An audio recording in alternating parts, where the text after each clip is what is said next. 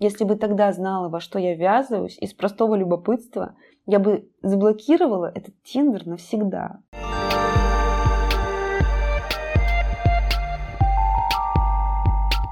Привет! Это шестой эпизод подкаста «Личная жизнь». Он называется «Я не хотела быть любовницей» и рассказан Настей Сомовой. Перед тем, как вы услышите Настин голос, как обычно, краткий, но важный дисклеймер. В этом выпуске упоминается Инстаграм, соцсеть, принадлежащая компании Мета, признанной экстремистской организацией, запрещенной на территории Российской Федерации. Ну а теперь история Насти. Я всегда была без особенного интереса быть лучше кого-то. Как бы не было такой вот страсти обязательно чего-то добиться, выигрывать все, что, например, носило такой соревновательный характер, у меня с детства вызывало дискомфорт. Олимпиады, конкурсы, какие-то спортивные соревнования. Для меня это был стресс. Я даже на физкультуре в школе помню, что просто сжималась вся, если нужно было бежать на перегонки. У меня не было азарта, я не хотела быть лучшей, не хотела побеждать. Есть такой психолог Борис Литвак, и у него книжка про разные виды самооценки. Прошлым летом как раз я читала эту книжку, и там было про то, как воспитание, родители, как они влияют на то, с какой самооценкой человек вырастет. Очень жалко, конечно, что я не прочитала эту книжку раньше. Так мне было бы, в принципе, проще понять, что не так было с Димой, с его женой, со мной и с этими отношениями, в принципе.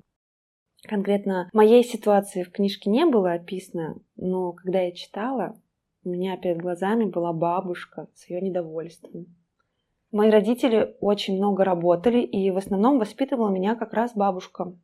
После школы я шла к ней, а вечером меня забирали от нее мама с папой, и мы ехали домой. И у нее была дурацкая привычка все сравнивать. Это было так как бы явно, что над ней смеялась вся семья. На даче, например, у соседей всегда клубника крупнее. Или там яблоки. Он могла ворчать, что надо было сажать белый налив, как у соседей, а не малиновку. Чьи-то другие внуки умнее, чего-то там добились, у кого-то там квартира больше, балкон удачнее расположен, чей-то муж заботливее. Короче, такая была бабушка. Царство ей небесное, конечно. Ну и непонятно, то ли у нее самой были какие-то проблемы с самооценкой, завистью со всем этим, или она хотела как-то так простимулировать своих близких, чтобы они становились лучше. Никто не знает, наверное, и бабушка сама не знала. Но вот, может быть, как раз бабушка внушила мне такой ужас, что мне нужно стать лучше кого-то. Но я реально выпадала, если мне надо было соревноваться. Я как бы заранее сдавалась и соглашалась быть последней, проигравшей, лишь бы только не начинать даже. Я помню, что в школе, когда распределяли всех, всех по командам, никто не хотел меня в свою команду потому что я просто не играла как надо. И в личных отношениях такая апатия, она тоже мне помогала. Если, например, мне казалось, что мой МЧ кем-то заинтересовался, я сама сливалась. Если он переставал вдруг общаться со мной, я не спрашивала, почему. Переживала немножко и забывала. Можно сказать, что я не позволяла себе влюбляться, как-то вовлекаться в отношения слишком глубоко. Если я чувствовала, что парень недоволен, что-то не так, я резко разрывала отношения и уходила. Никаких истерик, э, как у моих подружек, никаких слез там, разбитых сердец. Ты не погружаешься, чтобы не было больно. По сути, наверное, я до Димы и не влюблялась. Я всегда предпочитала больше дружить, а не встречалась. Но все равно хотелось быть с кем-то в отношениях, и я пробовала. Не получалось, опять пробовала. В принципе, как у всех, только без драм. С Димой я познакомилась на Тиндере. Он мне написал первый. Я посмотрела его фоточки, подумала, что он очень классный, и мы стали переписываться. Обычная переписка сначала шла. Ну, он такой веселый, шутит смешно. На третий день где-то я ему написала, между прочим, типа, что он вообще ищет на Тиндере. Потому что у него не было написано, кто именно нужен. Ну, вообще, это тупой вопрос, но почему-то все любят его задавать. И мне его постоянно задавали, чуть ли не сразу. Я в ступоре всегда была, что отвечать. И вот я его тоже спрашиваю, и он мне пишет, что ничего серьезного. Я расстроилась, когда прочитала немножечко. Потому что когда так пишут, то надо, по идее, сразу сказать, что one night stand тебя не интересует. А при этом мы как-то так хорошо общались, и было жалко. И пока я сидела, думала, как жалко, и что теперь с ним делать, свернуть переписку всю эту или что. Он мне присылает следующее сообщение, и там написано «Серьезное у меня уже есть». И дальше пишет, что у него дата свадьбы назначена. Я подумала, странно. Как бы женатиков на Тиндере, которые на, которым надо ничего серьезного, но их полно, они все время пишут. Но я реально не встречала человека, который только еще собирается жениться и при этом тоже кого-то ищет. Мне стало интересно, почему. Я стала вытягивать подробности, пишу ему. Да, и угадаю, по залету женитесь. Он типа скобочки, улыбки присылает, пишет нет. Я голову сломала, может она, ну, религиозная, до брака у них без секса. Он опять свои скобочки присылает, пишет нет. Мне вообще так интересно стало разобраться. И мы по-дружески так болтали до трех ночи.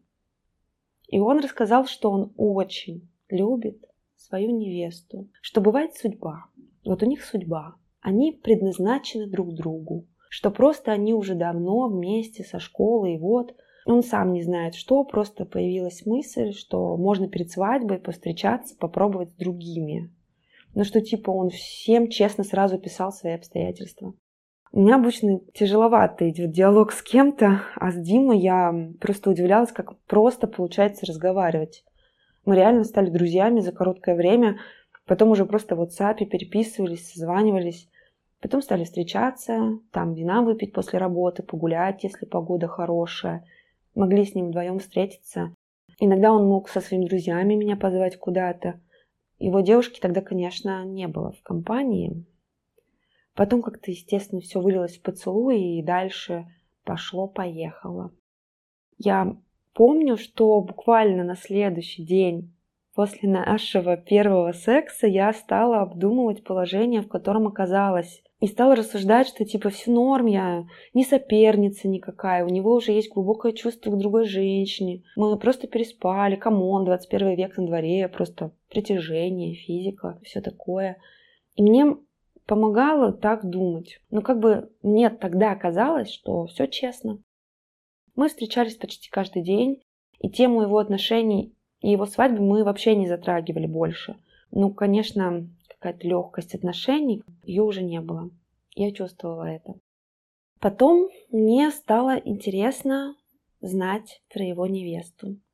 Я нашла ее в Инстаграм, посмотрела все посты чуть ли не до 2015 года, это был такой дурной знак. Но я стала сама себя уговаривать, что типа просто любопытно, что такое.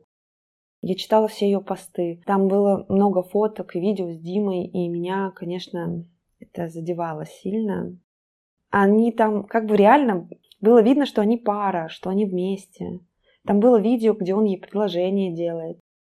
И по идее, зная меня, зная себя, я должна была закончить все, чтобы не было этого дискомфорта я ничего не делала.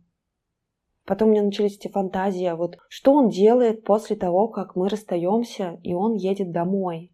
Как вообще они живут, как по утрам встают, какие у них, не знаю, привычки, что ли, обычаи. Вслух я, конечно, ничего этого не спрашивала, но мне было интересно. еще я не считала себя любовницей и очень гордилась этим. По сути, я, конечно, была любовницей. Но мне тогда казалось, что как бы он же не женат, значит, я не любовница. Но с другой стороны, я сама заметила, что со мной вдруг случилось то, что я, в принципе, избегала всю жизнь. Что я хочу быть лучше для него. Чтобы он понял, что я и есть его единственная. Я старалась быть всегда красивой, угодить ему, покупала ему маленькие подарки, устраивала сюрпризы, могла организовать нам поехать кататься на снегоходах или загородный отель на денек. Старалась быть милой, доброй, веселой. Была очень страстной, когда мы встречались. Дима очень это ценил, он все замечал. И говорил, что если бы была его воля, он бы остался в таких моментах навсегда. У него тоже было чувство ко мне, при том, что он сто раз напоминал, что вот у него будет свадьба. Было уже ощущение, что он не мне напоминает, а сам себе. Он стал тоже интересоваться, что я делаю, когда мы не вместе, кто там мне пишет, почему я ему не ответила сразу, все такое. Он как бы меня присвоил, воспринимал как свою девушку, они просто типа потрахались и разошлись, и наплевать, что дальше. Сначала мы продолжали притворяться. Такие циничные, просто встречаемся до его свадьбы. И при этом ситуация была довольно взрывоопасной, потому что если ты как бы несерьезно встречаешься, то никаких претензий быть не должно. А мы постоянно были на грани выяснения отношений. Мы уже стали говорить и вести себя так, будто имели права друг на друга. Мы ревновали друг друга, мы старались обидеть и задеть, и обижались постоянно, сами друг на друга. Один раз мы поругались довольно серьезно. Я спросила, кто звонил. Он сказал, что риэлтор. И выяснилось, что они смотрят дом, чтобы купить. Меня это очень задело. Я стала язвить, спрашивать, будет ли он сажать дерево, родить сына. И он резко сказал «да». И снова начал мне напоминать, что я сама согласилась на такой формат, что изначально я все знала, и его достали мои издевки. Первой моей эмоцией было сказать, что тогда все, пусть идет жениться, а у нас с ним все.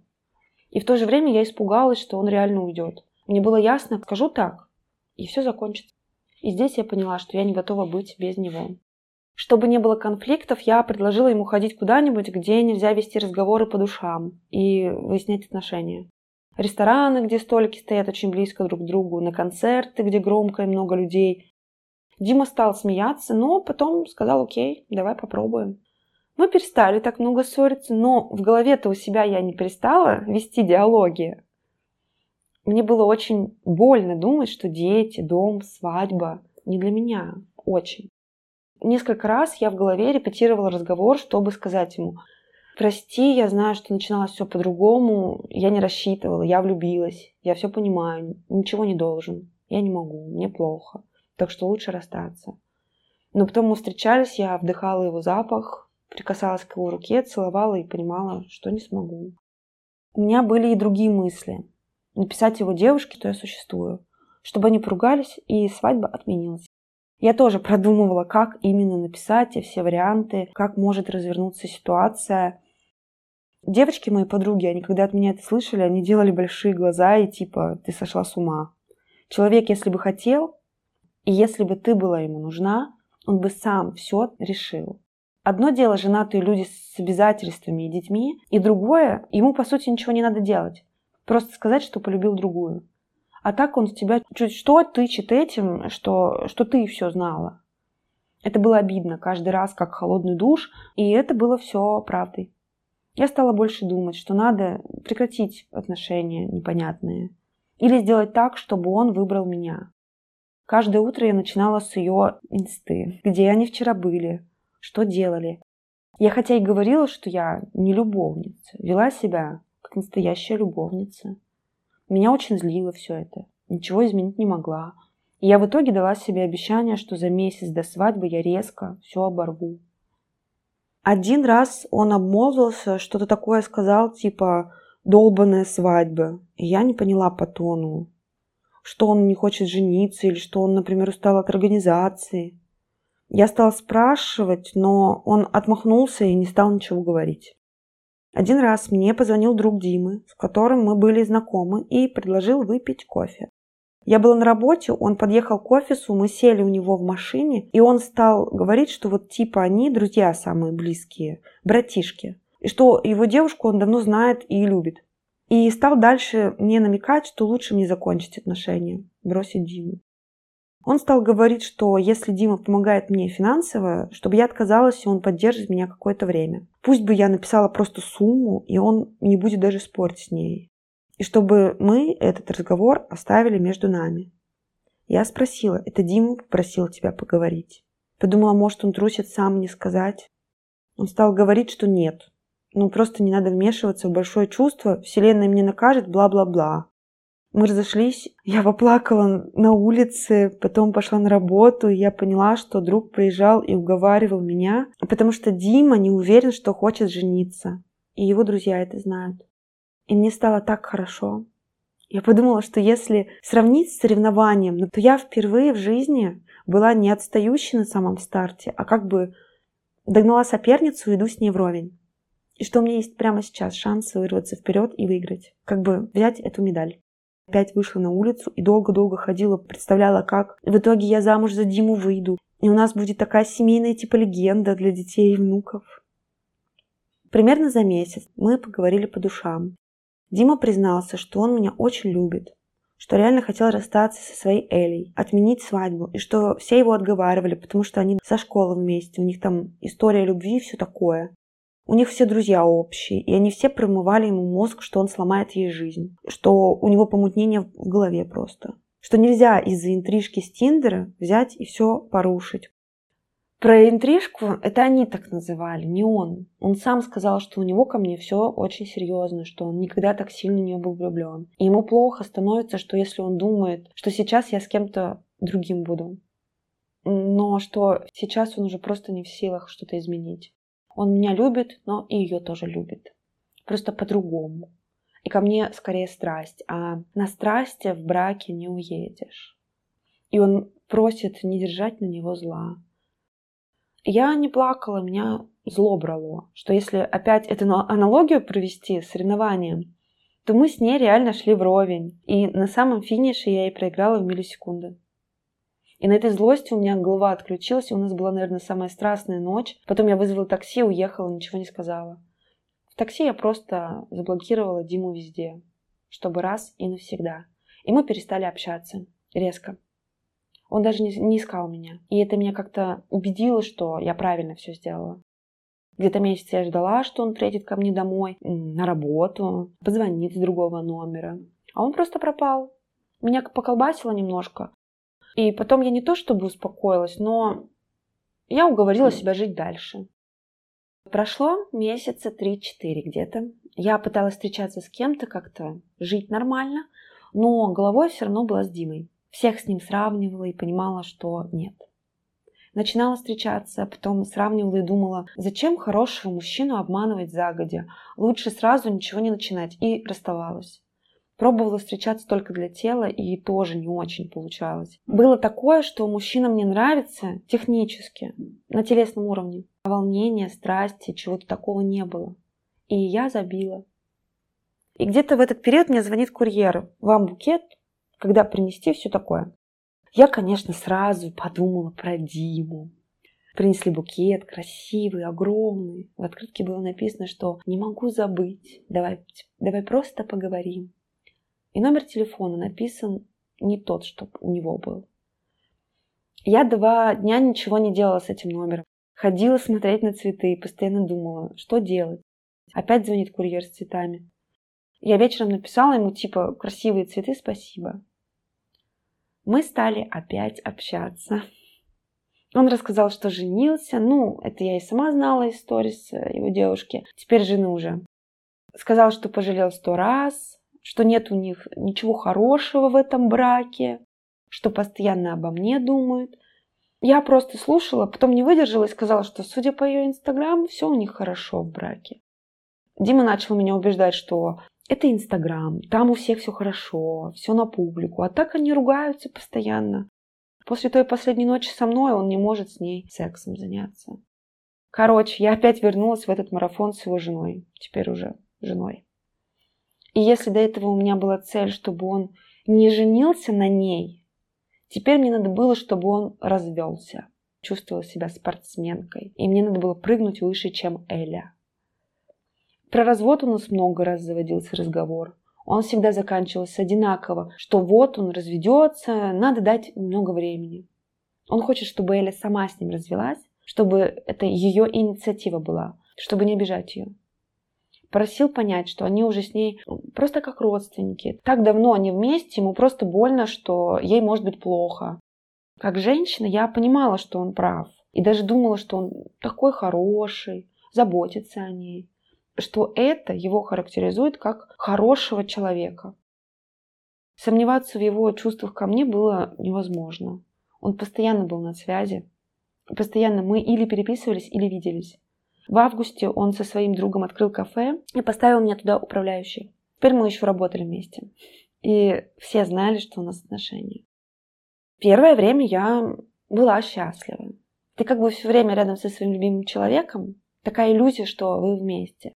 Тебе там надо отъехать, э, он тебя отвезет, поможет с какими-то бытовыми вопросами. Или только один раз приезжала в самом начале, и чтобы не было неприятных эмоций, Дима мне купил подарок день в спа. И меня не было.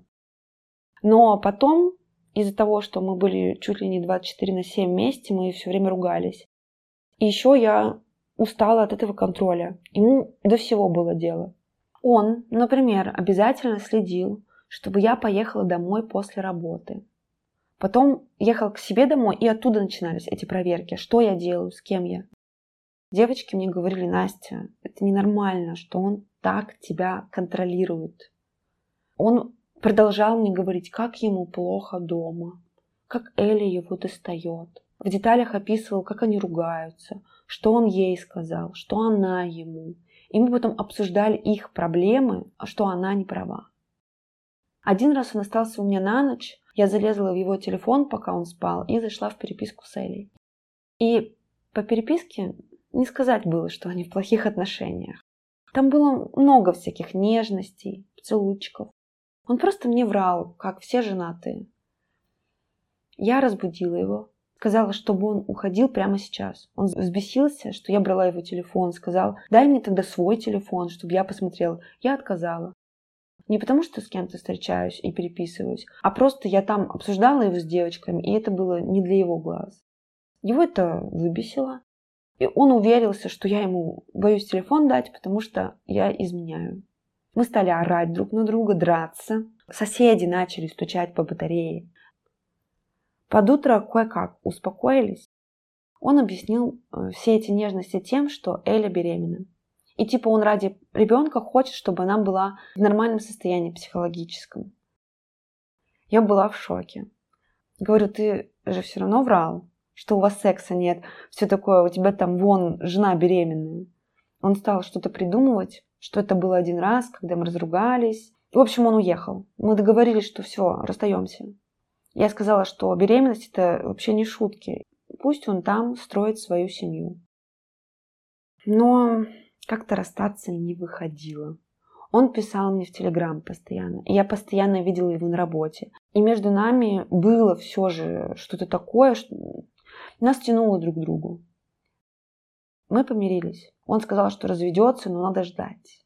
Или очень тяжело, беременность тяжелая, он не может как урод с ней поступить. А она и правда не выкладывала ничего давно в Инстаграм. Один раз только фотку с кошкой, и Гео там стояла, этот коттеджи, коттеджный поселок, где ее родители живут. Я так поняла, он со мной оставался, когда она к родителям уезжала. Дима часто звонил ей, и я несколько раз подслушивала разговор, он всегда говорил, как он любит ее, и с такой нежностью спрашивал, что ей привезти вкусненького. Если я ему предъявляла, то он разводил руками, типа говорил, что он заботится о своей дочери. В конце лет я поняла, что я все. Я довела сама себя до жуткого состояния и все время думала только на тему беременной Элли. Я больше не хотела ничего с ним иметь, я как бы выдохлась. Понимала, что дальше не могу больше, это все очень тяжело. И еще было ясно, что он сам мне не даст уйти. Уже прошло то время, когда мы могли поговорить и больше не встречаться. Он стал, как маньяк, за мной везде ходить. Если я не отвечала, то потом был допрос, почему я не ответила. Или ответила не так, с кем я там разговаривала и все такое. Примерно в это время он перестал предохраняться.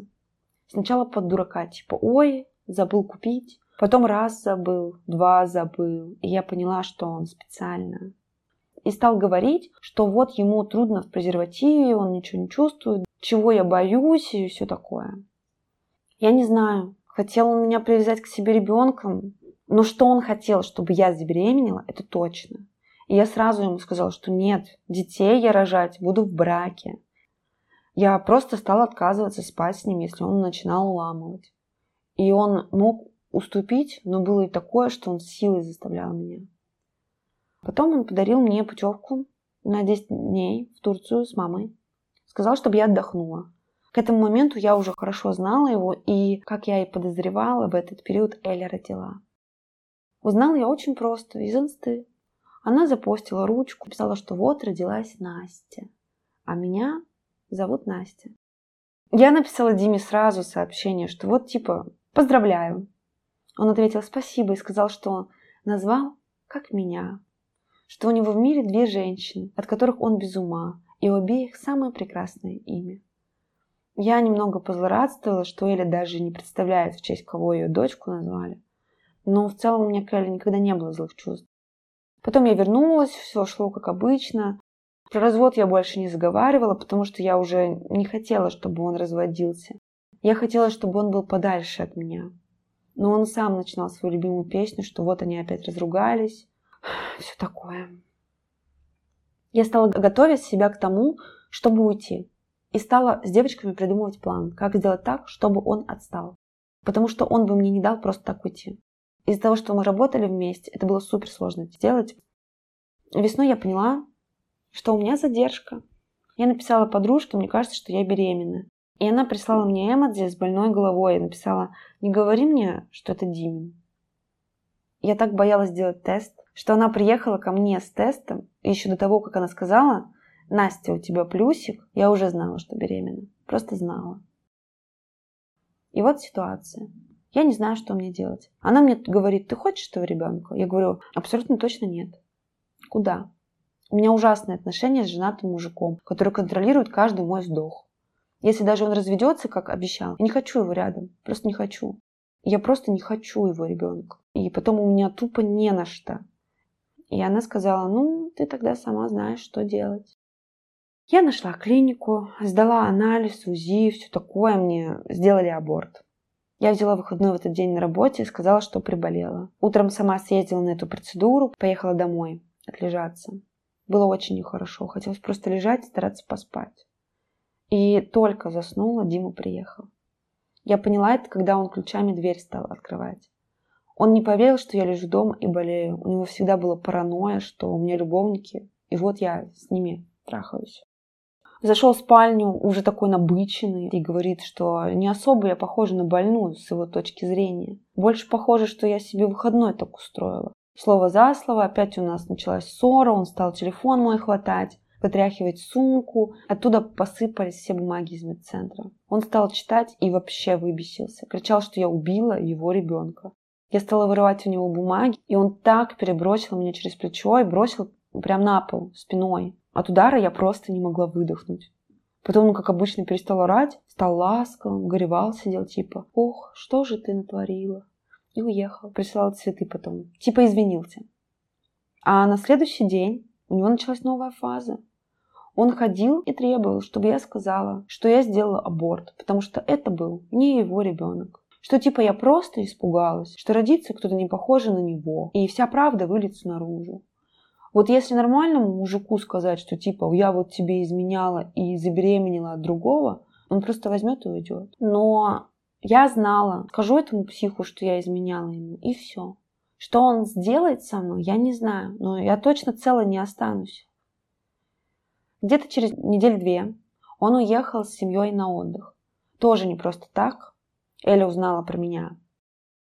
Ее триггернуло с того, что они назвали дочку в честь любовниц. У них случился скандал, и он уговорил ее поехать, сменить обстановку. Что у них там было, э, я не знаю. Но он перестал так часто мне писать. Конечно, когда она узнала правду, для нее стало еще и шоком, как давно это все продолжается. И что все знали об этом, и все молчали. С отдыха она мне писала постоянно оскорбления, что из-за меня она потеряла все мужа, своих друзей предателей, уважение. Если бы она про меня узнала раньше, в самом начале, мы бы, наверное, оскорбляли друг друга. Но с тех пор много что изменилось. Я писала ей, что я прошу прощения, что я больше не появлюсь в их жизни. Я хотела ей написать, что это ее психмуж держит меня, но я не знала, показывает она ему переписку или нет, и не стала. В это же время мне писал, звонил Дима. Он постоянно орал, чтобы я прекращала доводить его жену. Что если она подаст на развод и запретит ему видеть дочь, он меня убьет. Потом мог перезвонить и другим голосом говорить, что ему надо время, э, как он любит меня. И несмотря на такую нервотрепку, я была рада. Все вскрылось, то у меня появился шанс освободиться. Первонаперво я уволилась, потому что Эля требовала, чтобы меня уволили из кафе. Дима стал пытаться устроить меня к своим друзьям, но я сказала, нет, я найду работу сама. Устроилась в ресторан, и Дима стал туда приезжать постоянно. Он уже не оставался на ночь у меня, но мог, например, рано утром приехать. Как любовники мы все равно встречались. На самом деле я просто хотела уехать из города, и чтобы никто не знал куда. Чтобы он забыл про меня и отстал. И летом я все подготовила. Сказала хозяйке квартиры, что съезжаю, что вещи вывезет подружка моя, и ключи тоже отдаст подружка, чтобы он ничего не заподозрил. И мы один раз также встретились, как обычно, с Димой. Был секс, и он поехал домой потом. А я быстро взяла сумку из шкафа и поехала в аэропорт. А в аэропорту я выключила телефон, потому что было такое, что он отслеживал меня. Выбросила сим-карту, села в самолет и улетела. Из Сочи я позвонила маме с нового телефона и подружке. И просто умоляла их ни за что не говорить Диме, где я или давать ему мой номер. Я заблокировала его в Телеграм. Он стал мне писать сначала с левого номера, потом на почту. Каждый день. Он писал мне каждый день. Как дневник некоторые пишут. Он мне писал огромные тексты. Он писал, как он меня ненавидит. Что от него ушла Эля. Из-за меня она не даст ему видеть детей. А почему детей? Эля уже была беременна вторым. Потом он мог прислать мне купленные туры для нас двоих, типа что вот мы с тобой поедем. Он покупал билеты в Париж, присылал бронь отелей 5 звезд. Но я знала, нельзя отвечать, надо просто пропасть. Мама стала мне звонить и говорить, что он приходит к ней и требует сказать, где я. Но я знала, что мама очень суровая у меня, она бы не сказала, даже если ее пытать. Моей подружке он сначала сказал, что должен перевести мне денег. Я сказала номер для Сбербанк онлайн. Она ответила, что он может дать деньги ей, и она переведет, а так она не скажет мои контакты. Он угрожал ей, но не сильно, потому что у нее муж серьезный. И если что, он, он знал, что не надо лучше. Потом прибавились другие письма, что он покончит с собой, что у него весь смысл жизни, я и его дети, и у него ничего не осталось, и я буду виновата в его смерти. Я стала думать, что он такой псих, что может и правда покончить с собой, обсудила с подружкой, и она сказала, это вообще тебя не должно касаться как-то. Ты не можешь отвечать за чужие чувства. Ты что ли бог? И мне стало легче. Я не хотела, конечно, чтобы он с собой кончал, но, по крайней мере, я поняла, что он просто хочет сделать меня виноватой. И все равно я ходила в другом городе за много километров от него и боялась, что он меня найдет. В апреле у меня был день рождения, и я получаю от Димы письмо, что его ребенок родился в этот день. Утром типа Элли родила. Он как бы мне намекает, что это не просто так, что дочь зовут как меня, а второй ребенок родился в один день со мной. Это все пиздеж оказался. Потом, конечно, ничего она не в этот день родила. Но тогда я подумала, блин, может реально человек меня так любит сильно и просто не знает, как ему из этой ситуации выйти. Сама я точно знала, что скучаю по нему, но больше так жить не смогу. От двоих детей он точно никуда не уйдет. И он писал мне так еще полгода, наверное. В какой-то момент я психанула, и письма стали уходить в спам. Но этот туман окончательно стал сходить только время спустя. Прошло еще год примерно, чтобы я перестала думать о нем. Последнее, что я узнала о Диме, что у них с Элли родился еще один ребенок. Иногда я думаю про его жену. Может, конечно, у них там и правда любовь была, судьба, но мне ее немного жалко. Мне кажется, он также ей засрал мозги своими этими словами про судьбу. Я уверена, что он просто привязал ее к себе тремя детьми, так, чтобы ей казалось, что ей некуда деваться. На позапрошлой неделе подружка мне пишет, угадай что? И присылает скриншот с Тиндера. А там Димочка, собственной персоной.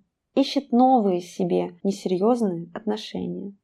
У меня руки чесались отправить это все инкогнито Элли. Не стала я это делать, это уже не мое дело. Что я хочу сказать? Если бы я могла сейчас взять машину времени и прилететь к себе пятилетней давности, я бы сказала – Просто заблокируй этого мудака в Тиндере. Просто не отвечай ему. Нормальные люди не ищут себе ни серьезные, ни несерьезные отношения, если собираются жениться.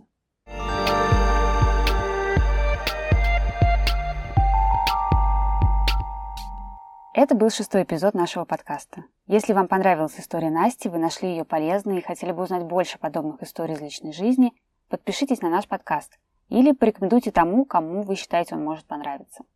Если у вас есть своя история из вашей личной жизни и вы хотели бы ее рассказать, напишите нам на почту. Адрес указан в описании к эпизоду. Историю всегда можно рассказать анонимно. Меня зовут Юлия Чеснокова, я автор и продюсер подкаста. Вместе со мной над эпизодом работали Юрий Сергеев и Женя Веснина. Спасибо большое, что дослушали, и до встречи через неделю.